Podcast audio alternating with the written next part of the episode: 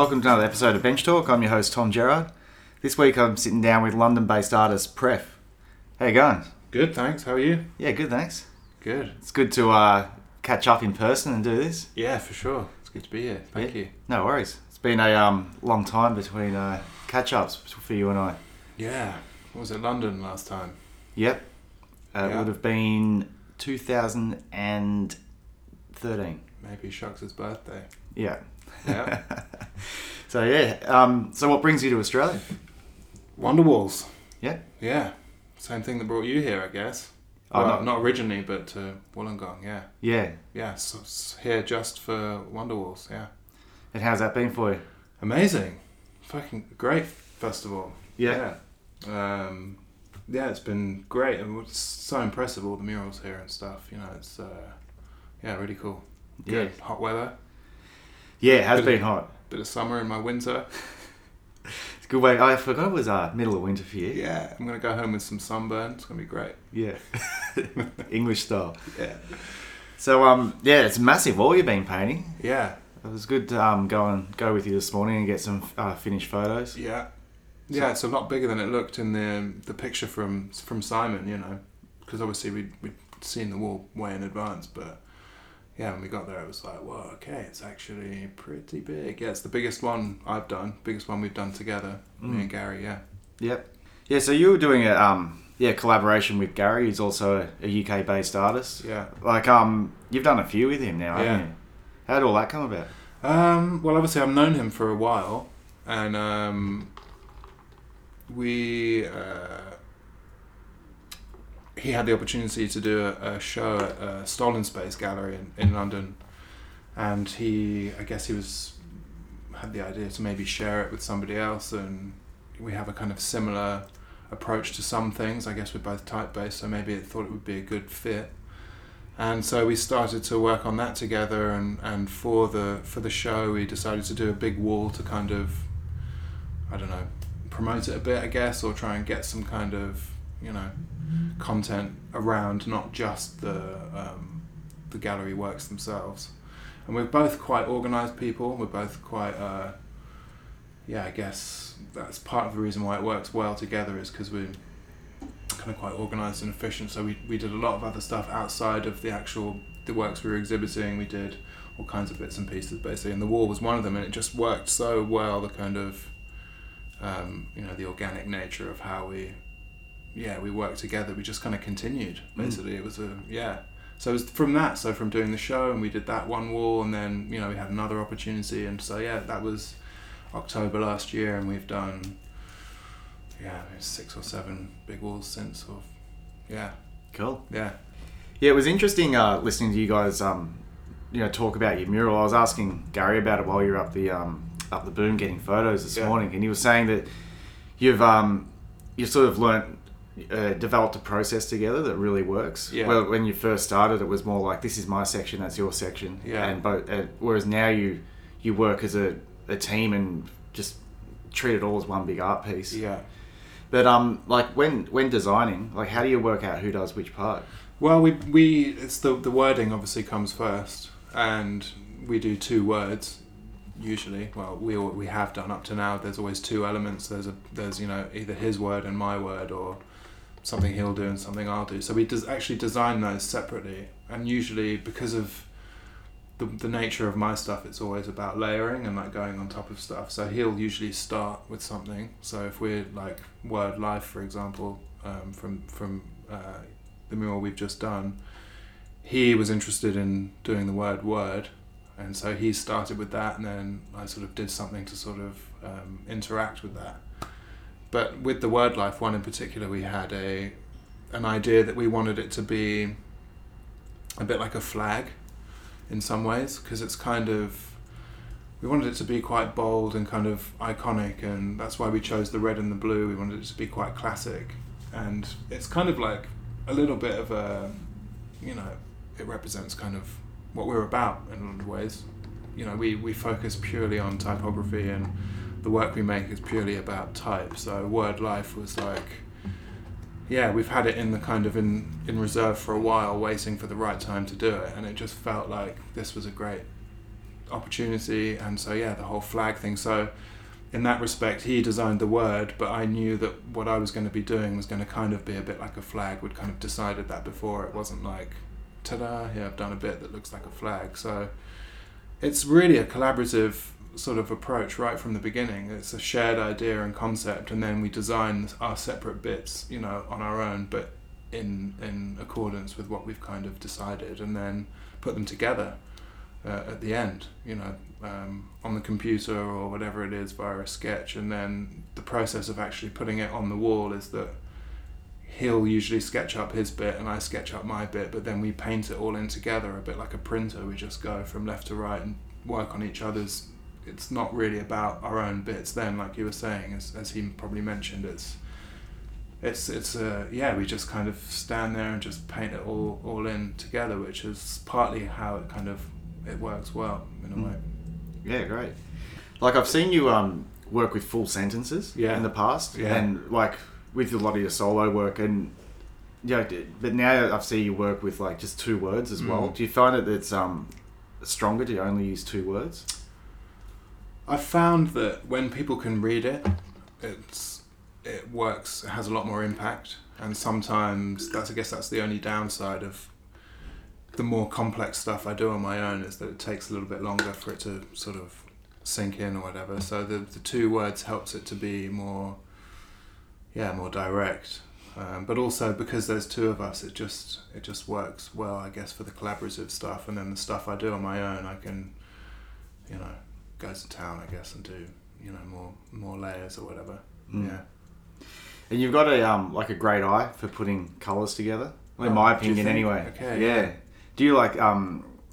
Do you put a lot of thought into your colour selection? I feel I struggle with it.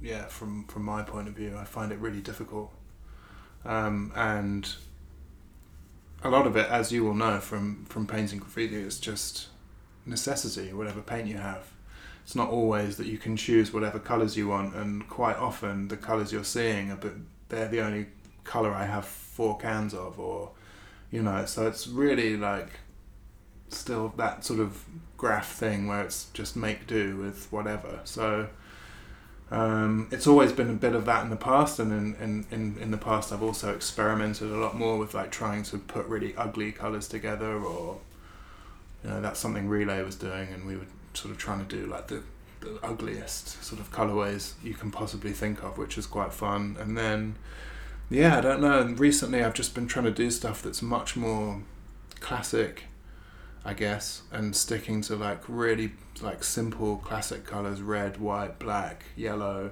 and less more.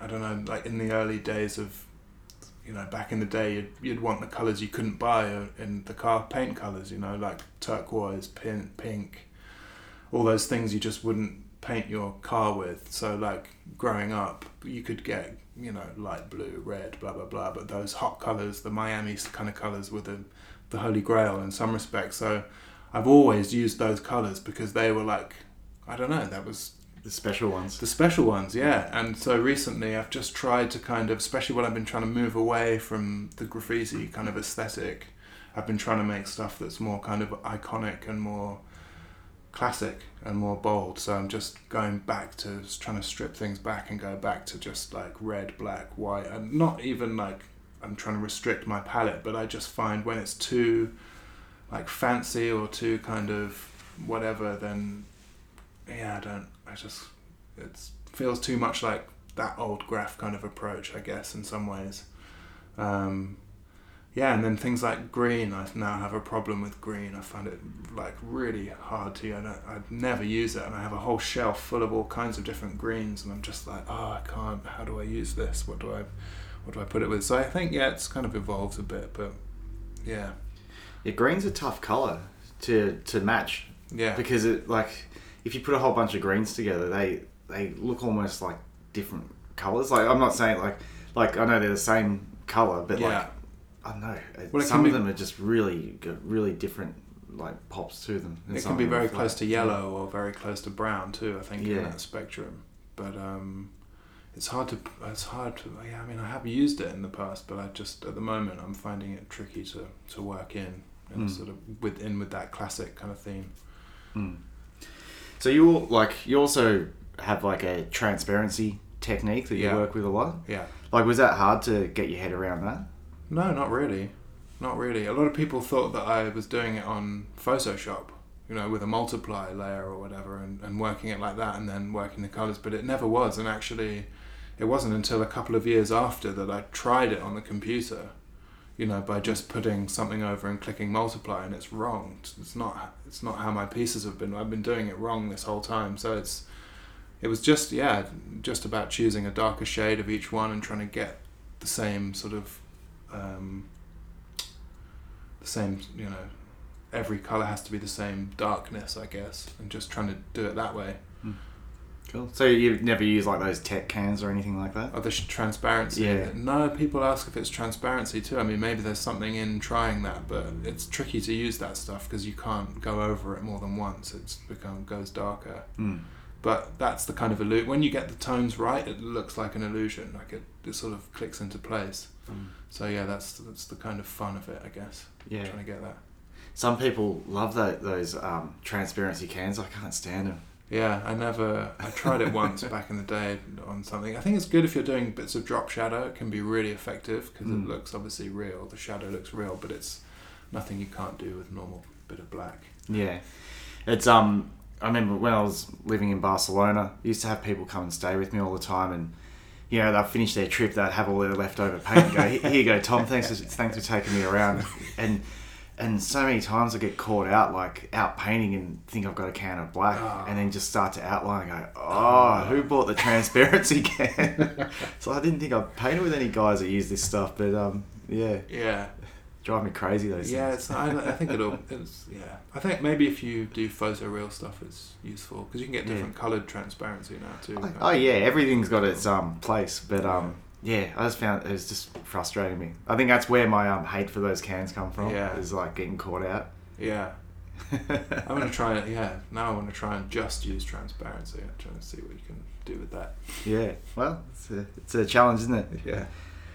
So how do you um like how do you approach like painting one of your pieces? Do you like do you mock it up on the computer? I know you said you don't do the transparencies and Mm. stuff like that, but as far as like um just working out composition and everything like that. Um, yeah, people are often surprised, but I don't draw any of my pieces before. I never sketch anything at all. I, I never draw in general. I just find that I don't have time. And I know I've been listening to you talking about sketching and on your podcast, and it has inspired me to, you know, want to one day pick up the sketchbook and start drawing. I know it would be helpful, but I just find I don't have the time really. I'm busy and it's not something I get into the habit of doing at home. I'm, I'm I work quite long days at the studio, and when I come home, I like to separate that and just spend time there and not be like half doing work there or whatever. So, yeah, I got into the habit of just not drawing, and I just don't ever sketch any of my pieces. I I think of the wording as the most important thing. So I'll be thinking all week about kind of words that I want to paint, and in my head thinking of you know what technique I might want to do to layer those words, because obviously different wording off lends itself to different layering kind of techniques that I may have tried or may do. So it's just like that, and then I just pick the colours that match up with whatever I've decided to do in my head in terms of the layering and the wording, and then do it there on the day. And the other thing is that I always found whenever I had a sketch back in the day, I'd always struggle to make the work look like the sketch, you know, and I think the sketch works well in that you know scenario and then you try and put it on the wall and you're just it, sometimes it's a completely different thing. So it's a couple of things really. One it's that and so i like to react to i like to react to the space. You know i like to paint a lot of like abandoned places and stuff and quite often you don't know what you're going to be painting or where so i like to react and respond to that. And then the other thing is just i like the surprise of, of going home at the end of the day and having a photo of something that i would never have imagined. I mean it's quite often i change the wording when i'm in front of the piece or a lot of other times i haven't been able to decide what i'm going to write and i'll be like pacing up and down and everyone's started sketching up and i still have no idea what words i'm going to paint or i'm asking somebody what what words am i going to do and i already kind of know the layering i want to do that day so i've got the paint in my bag to do that sort of layering I just need to fit the wording in. So the joy at the end of the day of having a photo of something where you're just like, wow, like I would never have imagined that. And also, sometimes you imagine how the words layer up in your head, but actually the fun of how the, I mean, part of the, the most fun for me is enjoying how the words interact once you put them on top of each other. And you can't plan that. If I was sketching it out, I might be able to, but I like the spontaneity of, you know, you put one word on top of the other and it makes a kind of new thing, you know, in a way. And so I enjoy that, just being able to just be free to just allow that to happen as it as it happens. So yeah, it's a big part of my practice, uh, especially in the graffiti. Is just not ever sketching anything and just letting it kind of happen. And obviously, I'm working with really straightforward um, letter forms. You know, that's it's really simple stuff. We all know what basic letters look like, and so I just roll with that. I'm not trying to be typographically correct. I'm not trying to match it to a typeface or anything like that. I just do, you know, simple, basic letters, and I allow the complexity to come from how they interact and overlap, basically. So you can just so you can just paint fonts like, out of your head Yeah. and even distort them and everything like that. Oh yeah, yeah. Wow. Well, yeah, but they're not fonts though. That's the thing. They're not like they're not typographically correct. You know, um, I'll mix uppercase and lowercase, and like I don't, I'm not trying to do like serifs or particular. St- I just keep it as basic and as simple as like possible, basically. And I, like I say, I like the complexity to come from how they interact rather than trying to make it too much, too typographically correct. And that's partly why working with Gary works so well because he's very precise and very exact. And although I work with typography in the same way, mine's always the opposite. Mine's much freer and much looser, and that's kind of why the two things go quite well together. And there's always that contrast in the stuff we do. His is very, as he does it, you know, superhuman straight lines, and I just like let it wobble, let it, you know, move and whatever in it. So that's another reason why that sort of they work together in that way. Mm. Yeah, he, he is bloody clean, isn't Yeah. he? Like I remember years ago in Brighton, he did a um. Arrow was showing me some some photos, and Gary did a straight line Yeah. along the wall, and then there was a builder there, and he pulled the spirit level out, and it was Oh. perfect. And it was really long as well. It was a really long, perfectly straight line. Yeah, he has a gift. He has an inner compass. You know, I he can tell when something's straight. You know, I'll do a line and he's like, "That's not straight," or you know, be thinking I've got it sussed in terms of, and it's like, "Nah," and you're like, "Wow, yeah, you can't really learn that." It's just like a Is it frustrating painting with someone like that? Well, it is, but like I say, I just I'm not trying to compete with that, you know, Mm. and that's why it kind of works. Is that my stuff is more wobbly and more free, and that's you know, it's like, yeah, I'm just not trying to do the same thing. That's Mm. sort of why it why it's not, you know, I I love it for that. It's a great contrast to my stuff, you know. Mm. Yeah. Like with um, like with your style, you you know you come from a graffiti background Yeah. and you're doing type based pieces, but you've really got your own like something unique that's uniquely you. Yeah, Like um, do you, like I find with a lot of uh, you know say like graffiti writers, they try and be different, but Yeah. really that's just an another piece of graffiti. You know what I mean? yeah, and uh, and same with like portrait artists and this Yeah. and that. But I feel that you've really honed in on on something like unique. Is that is was that like an intention of yours? Yeah, for sure. I mean, it's the same with everything that I do. I always, everything that I do, but all the I've always tried to do something different. I mean, that's it's not because I'm trying to be different, but it's just that's what interests me. Um, a lot of writers in particular are happy to kind of do the same thing over and over, and that was never never something that interested me. I mean, I'd always, even when I was doing really traditional graph, I'd always try and mix it up a bit. And now, like every, you know, I even stopped writing my name over and over because I wanted a bit more um, variation and a bit, you know, I wanted it to be different. But really, it, it came. Part of it came from, you know, like back in the day when you'd paint a production with somebody and somebody would always be like, "Oh, I like the face," you know, "I like the character" or whatever. And I, I can never draw those. I'm not I'm terrible at drawing. I can't draw that kind of stuff. But I always was interested in that idea of letters and typography being able to achieve that Mhm. thing where you'd have a member of the general public be like, "Oh, that's interesting. I quite like that." So I was always that taking it back to normal letter shapes that everybody could read was like a really conscious thing to try and you know broaden the appeal to like your your normal to try and get that kind of response from somebody who might say oh I like the face and then they could say oh I like that you know they, you have to stop and kind of look at it and so it came from that. But even the stuff I was doing before the multi-word layer stuff I've always tried to make that different. They maybe weren't as successful or you know weren't as different in the same way but yeah the layering word thing just suddenly had a lot of legs and a lot of I'm not saying I'll I'll be doing it forever. And in fact another important part of the approach is not to be precious about something if something's working and it's good I won't just like stick with it and hammer away. I'll always try something else throw it out you know do something completely different next time you know do a piece that does you know people are like oh I really like that piece or whatever and the next time I do a piece I'll do something completely different. You know, it's important not to be too precious about something because you think well I got to this stage by trying something different. And so if I stop doing that, I'm going to sort of end it all. So I'm always interested in, you know, I don't know what I'll be doing next year, but I'll be doing something different and it'll be hopefully a good progression. I don't know. You can never be successful all the time, but it's definitely another thing that I'm interested in is sort of keeping it fresh, keeping it moving, doing something new. I don't want it to get old. I don't want it to be like, oh, another one of those pieces, you know, oh, you know. So it's always, and the day that I feel that the layering thing has reached a point where it's becoming boring for me and like I've uh, exhausted every sort of possibility, then I'll stop and I'll do something else. I'll just carry on, you know. It's it's like it's it's a journey, isn't it? You know, mm. like any any creative thing, and you're just keeping going and moving, evolving, and mm. yeah.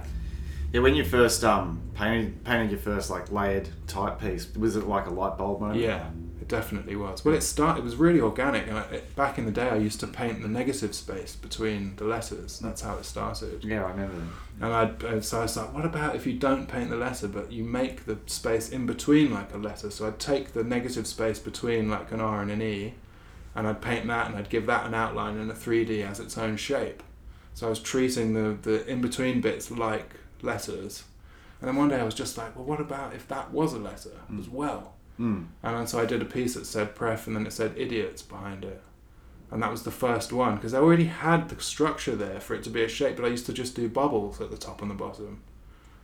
And then I was just like, well, it could just be an R. Like, what, what, what the hell? And so I just did that, and then from there, obviously, then you start thinking, well, hold on, you could make the background a letter as well. So I started, you know, and it was a it was a slow evolution. It wasn't just like one day I woke up and I was like, oh, I'm going to do a transparency thing. It was like that was two years after I'd done the first layered thing. Mm.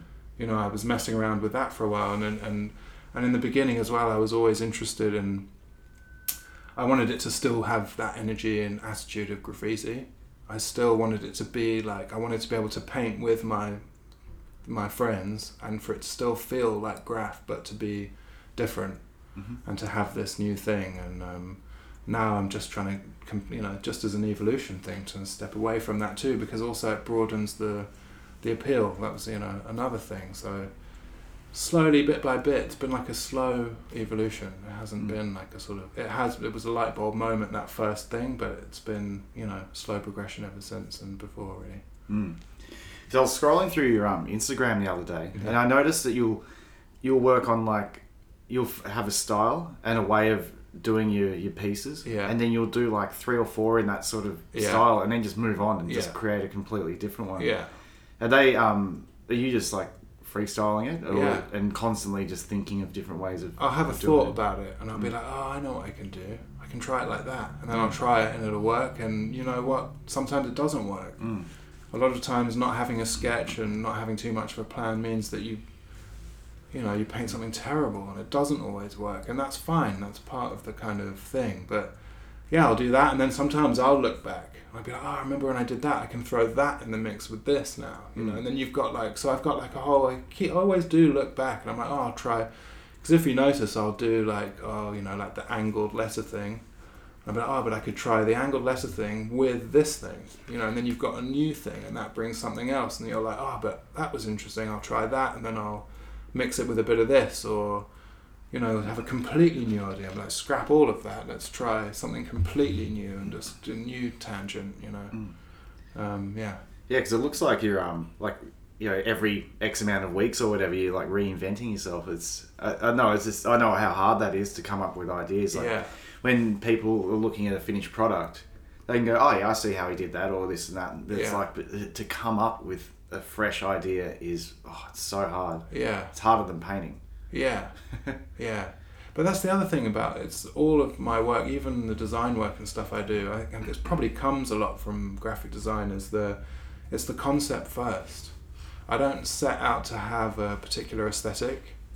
I don't look at other stuff that looks like my work. I'm not seeking out typographic stuff. It's not. I'm not really interested in a final aesthetic. I like to start with an idea, and once the concept there, like oh, I'm gonna try, you know, bending the letters round to make another letter. That sort of starts as a as an idea in my head. It's not something that I've visually imagined, and then you you paint it, and it sort of has an aesthetic just Mm. because that's a byproduct of the idea. So all of my approaches like that. I don't really think, oh, it'd be great to look like this kind of work or look like that kind of work. It's just like, okay, start with the idea and just do it. And then whatever it looks like, it kind of looks like. And it's a very, I don't know if it's an insecure thing because I'm just always know that there's a solid idea behind it. I don't have to, you know, I'm, maybe it comes from not being able to draw very well or not being able to draw a nice picture, you know, from scratch without anything. I just sort of depend on the idea to rely on that to. I don't have to think about that so Mm. much. I just I know if I'm starting from an idea, it's just about the idea and it's you know solid for that reason in some way. Yeah. So with your um, you know, love of type and letters, like, d- did that come from a graphic design background that you got? Yeah, I think so. Yeah. I think so. Yeah. And how like how'd you get into design and everything? Um, I mean, I, I was always drawing and stuff, obviously, as a kid. It's like a bit of a cliche, but like uh, that was my thing. And quite early on at school, I was never very good at the more academic subjects. I wouldn't describe myself as a particularly academic person. I'm not great at like the sciences and the maths and all that stuff. So from really early on, I was I knew that I was just going to do something creative, art or design or whatever. And actually, when I was doing my art foundation course after I left school, you know, you, you basically spend a year trying different things, and then you get to sort of final and something, concentrate on something for the last two weeks that, you, that you've tried that you really enjoy. And actually, I chose at the end to um, sort of find concentrate on sculpture because I loved art at school. And because I only did art and design for my A levels, I had a few free periods, and I would take myself to the art galleries during my time off, and fell in love with like conceptual art, you know, really conceptual stuff. Because I'd just be like, why have they? Why have you put three basketballs in a in a fish tank full of water? Like, what does what do you what does that? I just I was just so fascinated by what that means and what that was trying to do. And I had a great teacher at school, a guy called Mr. Shearer, who was like a conceptual artist who came to teach art A level or whatever. And I remember him describing it to me as a bit of a language. You know, like once you sort of are seeing things in that way, you sort of it's like a visual language, and that to me was like really interesting. I didn't understand it at the time, but I was really just wanted to sort of get to the bottom of, of that in some ways. Mm. So for the end of my, um, so I decided to sort of finalize in sculpture, and I went over to the fine art department to start my sculpture course, and it was like they were all in like Portakabins, which are like sort of makeshift kind of huts you can sort of plop down, and it was full of like the fine art students, you know, and it was like super messy and like gross, and I was just like, no, this is not me. Like I'm not, I can't do this. This is too messy for me. Like this is not my scene at all. So I went to uh, design communication, and they did some typographic sort of, not test, but like exercises, I guess, where you had to cut words out of a newspaper and illustrate them. And I remember just having a lot of fun. And when I'd done that, the teacher took my work and took it to show the other teacher and was like, "This kid was just about to do sculpture for these two weeks. Like this is graphic design." I was like, "Okay, this is cool." So from there, and also there's that thing. I know it's not really something you hear these days, but back then it was like, well, you can always be an artist whenever you want, but you want to learn something where you can have a career. You know what I mean? Something where you can earn money. So I thought, well, I, I like this. It's clean. It's precise. So this is my kind of vibe, and I'll learn this, and then I, that can be my job. That sounds great to me. So I just I just did that really from there. So typography is a large part of graphic design, and I've never been obsessive about typography. It's I've never been like a huge type buff or whatever, but it's just a, had been a big part of my work life, and then eventually, yeah, I guess it went into my graffiti, and then the graffiti informs the the graphic design. Now it's all big mix up. Yeah. Yeah.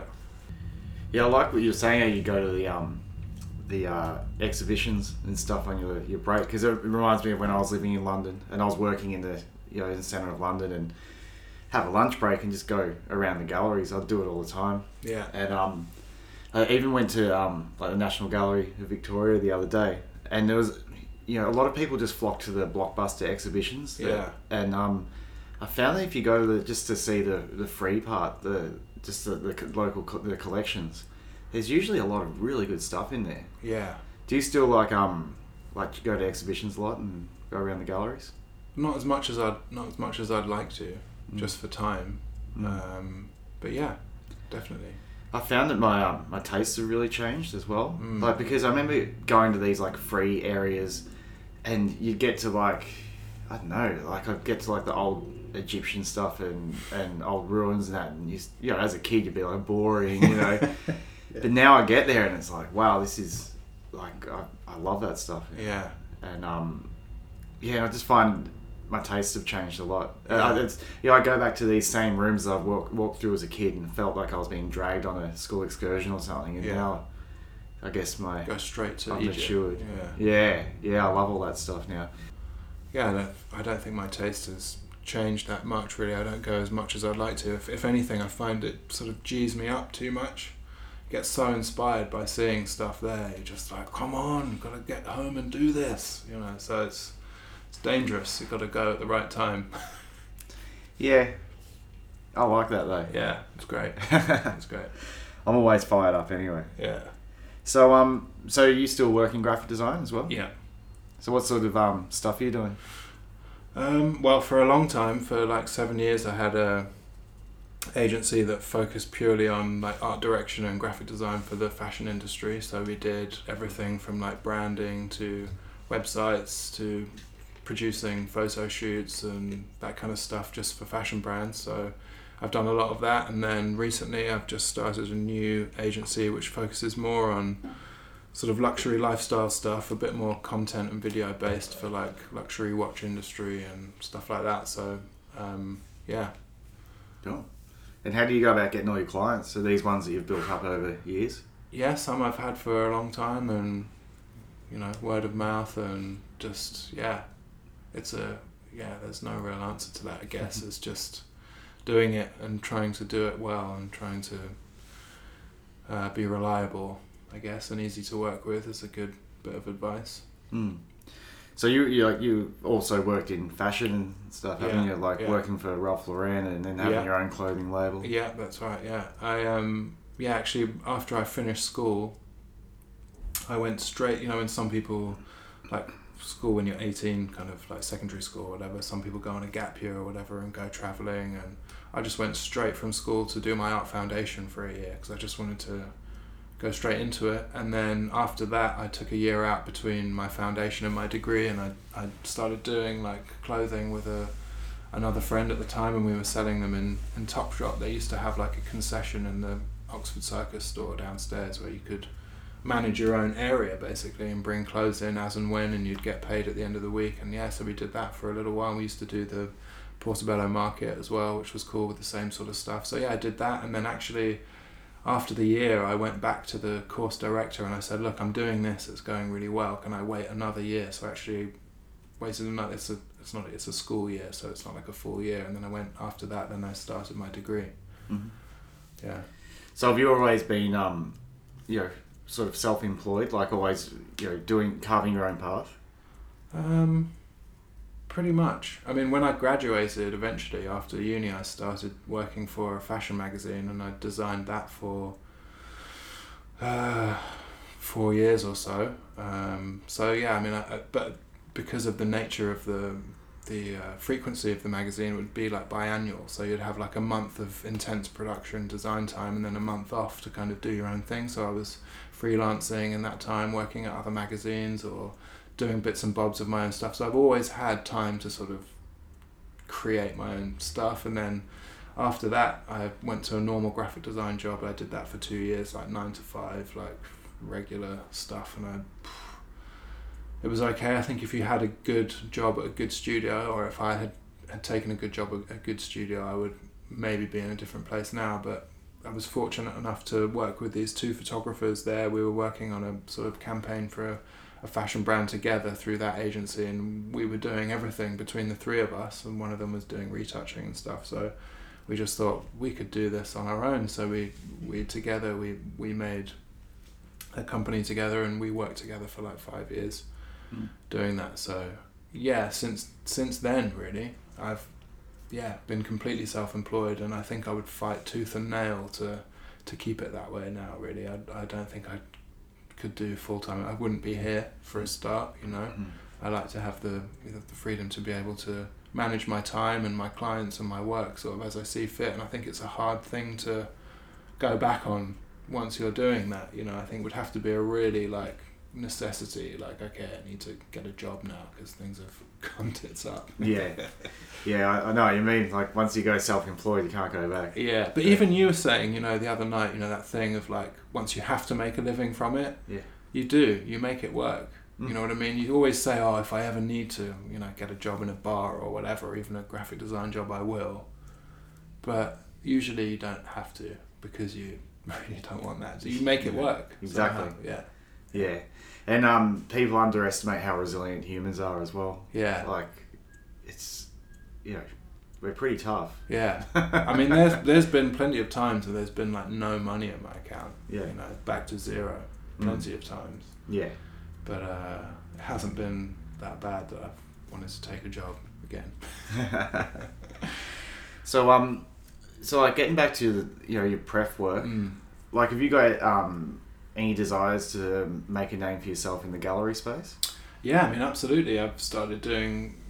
I mean, that was part of the reason why um, me and Gary did that show together. I'd started making artworks sort of a year or two before, and I started developing this sort of technique of cutting and paper. The, all the works that I exhibited there was like this technique I developed over two years of basically cutting a piece of paper, a large piece of paper up, by sort of into I don't know, with a stat with a scalpel very precisely and painting it and then putting it all back together. So I'd make these large pieces which were still all one piece of paper that had been cut up and painted, put back together, whatever. But yeah, so I'm working on that and I've been working on other bits and bobs since. So it is definitely part of my my practice at the moment and I do hope to be able to do a lot more with that, definitely. Mm. And like, because you've sort of started, it you know, you've created an identity for yourself outside of your graphic design. Yeah. Are you like open to like um, run that as a business as well, like and sort of work do work for brands or anything like that, or are you exclusively just No, just I mean. I mean at the moment it's fifty percent of my income, the pref stuff, whether Mm. it's painting offices or doing brand collaboration stuff, or I mean, I'm lucky enough to get asked to do bits and bobs that keep me keep me busy alongside the the design work, which is great. It's I mean, only in the last couple of years really is it starting to really sort of take shape. But now I'm just as busy doing pref stuff as I am doing my graphic design stuff, which is great, and I I love being able to do both. You know, it's Mm. very. I've always kept those two worlds really separate. Like a lot of the people I work with are not related to, you know, my graph stuff whatsoever, and most of the people don't even know that I do painting. I feel like the graph stuff really undermines the graphic design art direction stuff. I don't know if that's a, a personal thing that's not really true, but I just when I'm being an art director or a graphic designer, I want to be that. Mm. I don't want it to for people to be thinking, oh, it's just you know does graffiti or whatever. Um, yeah, it's probably not true, but whatever. Yeah, I like to keep things separate, basically. Yeah, Yeah, it makes sense. yeah. Do you like? Do you think it's hard to make a living as an artist in London? Well, it's so expensive just to live. I mean, I mm. pay for you know a studio rent as well as a rent where I live, and that's if you know that's an impossible task as it is. So yeah, sometimes I I'm not sure how how you manage, but I guess if you're an artist and you're making art, it's not really you don't meet many artists who do it for the money. So you just yeah, I guess like we were saying, you get by. I mean, mm. wherever you live, it's a great city to be in in terms of making connections and having galleries and stuff around. So it's it's a it's a it's worth the struggle, I think. But yeah, it's very tricky. Mm. Because I remember years ago when I was living there, I was trying to build my name up within, you know, in the art scene and everything. Mm. And I, I had a few mates who were, were making it, you know, making it happen, but they were struggling as well. And one of the things they kept saying to me was, you know, you get these big opportunities in London to, you know, it's- something will come along where it's like a, a big gig, and they'll always like just look outside of London and get someone from Spain or France or Right. you know what I mean? Mm. And and to paint these big walls or do it or do some sort of job. Mm. And um, they said it was really tough because uh, you know Europe's on the doorstep and there's so many international artists just sitting there. Um, that like the the locals were finding it hard to to uh, get the good gigs. Yeah. Is that do you find that to be the case at all? I think there's always stuff, room for stuff that's good. Mm. You know what I mean? It's easy to get overlooked, but it's hard excuse these days because social media is such a powerful tool for getting exposure on your work. You know what I mean? Mm. And I think if you're good, it will it will work. Mm. Um, I think a, a, a lot of mediocre. I mean, I, sometimes, yeah. I mean, who knows? I think also that we're lucky to have street art and graffiti as a background because you've almost got like a market there that's not as oversaturated as if I was trying to just be a regular portrait artist or something. Mhm. Like, where do you even begin to stand out with something like that? It's like I would feel really daunted by that prospect, and that's why I found it really difficult the idea of trying to pick up a paintbrush and paint like normal paintings because I think, well, fuck, you know, so many people have been doing this incredibly for thousands of years. Like, how could I ever try and compete on this level? Like, I can't. To me, I just, you know, it's quite nice to have a niche and somewhere where you can actually have some rules that you can break and have some rules that you can try and, you know, break to stand out. It's a little bit easier. It's a little bit of a smaller kind of community, and also, like you were saying, there's loads of people in the rest of Europe who are filling that gap, but there aren't that many people from the UK actually stepping over from the graph world into the art world and doing it well in that way. I mean, there are obviously a few, but not as many as you know in some other countries or that you you know would- you would know from the rest of the world. Mm. So yeah, it's it's quite nice. Yeah. That So like um like do you have any uh, up and coming projects or plans? Um, I have a really exciting project I worked on this year for a, a well-known skateboard brand that I have coming out next year, which is I'm super excited about. Two pro decks that, and some apparel and stuff that I've been doing, which is which is great. Um, Can you say or not allowed to say? I can't say yet Okay. because I'll jinx it. okay. It won't happen. Oh yeah, all right. Yeah. yeah. But no, the, the design's all done and that's in the bag. And um, what else have I got coming up? Uh, yeah, some more trips away. I've got some more big walls with Gary planned for next year. And uh, what else? Yeah, more more design stuff, more painting. Yeah, that's about it. Cool. So if uh, people want to check out your work, like, Yeah. where's the best place for them to see it? pref underscore id on Instagram. Um, um, I have a website that I haven't updated for two years, like lots of other people. Um, so yeah, the Instagram's just the best place at the moment, definitely. hmm Yeah. And is it just um, you know your your paintings on there, or is you going design work or anything like that? Um, yeah, like I, because I keep everything so separate.